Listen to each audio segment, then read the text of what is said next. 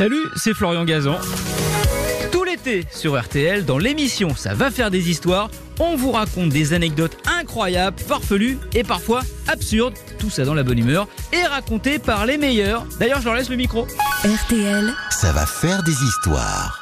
Carte blanche, auberge rouge. Le défi est de taille. Nous sommes au début du 19e siècle, dans le département de l'Ardèche. Pierre et Marie Martin tenaient à Larnas l'auberge de Perbeil. Et entre 1805 et 1830, ils auraient détroussé une cinquantaine de voyageurs avant de, de les faire passer de vie à trépas. Et pourtant, la justice n'a pu prouver qu'un seul assassinat. Arrêtés en 1831, ils furent condamnés en 1833, guillotinés le 2 octobre, devant 30 000 personnes à Privas. Cette histoire a inspiré Claude Autant-Lara en 1951. Il a tourné L'Auberge Rouge, c'était avec Fernandel. Impossible du coup pour moi de ne pas penser à ce film ce jour de mai 1994. Je parcourais la Saône-et-Loire à la recherche d'adresses de restos et d'hôtels et à cette époque, bah, pas d'internet, hein, pas de smartphone, uniquement des listes d'office du tourisme et des recommandations de contacts d'amis qui permettaient d'échapper aux endroits vraiment pas intéressants. J'avais prévu de faire une étape du côté de Paray-le-Monial. Mais une fois arrivé dans cette ville, les deux hôtels que j'avais repérés étaient complets. Et en gros, il restait seulement des hôtels spécialisés dans les pèlerins. Euh, j'avais vu sur la route une pancarte indiquant un nouvel hôtel. Au calme, en pleine nature. Du coup, je fais le pari de le retrouver. Bon, c'était pas à côté, mais alors c'était très, très, très au calme. Rien une dizaine de kilomètres à la ronde. J'arrive dans une grande bâtisse en carré avec une cour intérieure dans laquelle il fallait se garer.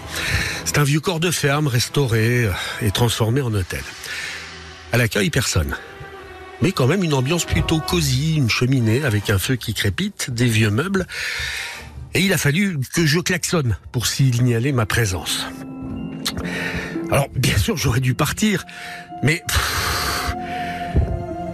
j'avais envie de tout découvrir la chambre. J'arrive, c'est une chambre avec des murs verts, vous voyez, un peu hôpital. Un lit, dont j'ai eu la surprise de découvrir très vite qu'il était médicalisé. Génial. Des arrivées d'oxygène derrière le lit. Et puis pour le reste, une table, une chaise, percée, Oh mais sans le bassin quand même. Et puis une télé au mur, mais sans aucun fil pour l'antenne. Donc avec juste la neige quand on l'allume. C'est bien. hein. Pour la première fois et pour la seule fois de ma vie, je me suis mis à paniquer. Tu m'étonnes. Personne ne savait où j'étais. J'ai tenté de téléphoner, il y avait un téléphone dans la chambre, le problème c'est qu'il n'y avait pas de ligne. Et surtout, pas un seul autre client. Alors, plutôt que normalement de prendre mon sac, de, de dire bon bah ça va pas être possible, euh, de remonter dans ma voiture et de partir, je me suis mis à échafauder un plan de malade pour réussir à m'enfuir, convaincu que la nuit qui allait venir allait être la dernière pour moi.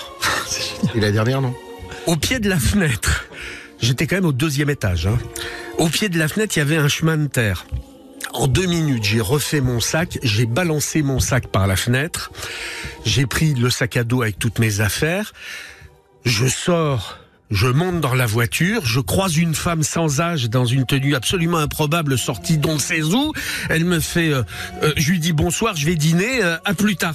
Ah bon, vous dînez pas ici?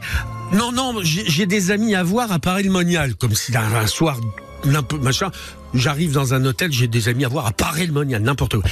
Je sors de cette cour, je monte dans la voiture, je ferme à clé la bagnole, je prends le chemin de terre, je récupère mon sac en descendant à peine de la voiture, je continue sur ce même chemin de terre en me disant qu'il doit bien aller quelque part. Erreur grave. Demi-tour, hein, quand même, après une heure à attendre pour être sûr qu'on m'oublie. Et me voilà reparti, je suis retourné dans l'hôtel où j'avais dormi la veille à côté de Guignon. Arrivé à 21h, je me suis enfermé à double tour dans ma piole. La patronne de cet hôtel au petit déjeuner m'a reconnu. Je lui parle de cette aventure et connaissait pas du tout l'hôtel qui était soi-disant ouvert à cet endroit. En fait, elle m'a simplement parlé d'une ancienne maison de retraite fermée depuis quelques années. Et cette maison de retraite s'appelait le Rouge Gazon.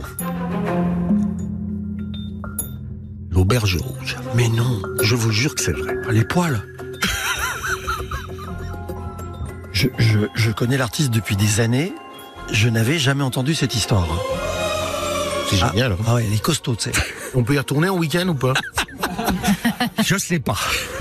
Ce qui explique qu'aujourd'hui, 30 ans. Ah ouais. la chaise percée, moi je peux pas. Merci d'avoir écouté cette histoire. Retrouvez tous les épisodes sur l'application RTL et sur toutes les plateformes partenaires. N'hésitez pas à nous mettre plein d'étoiles et à vous abonner. À très vite.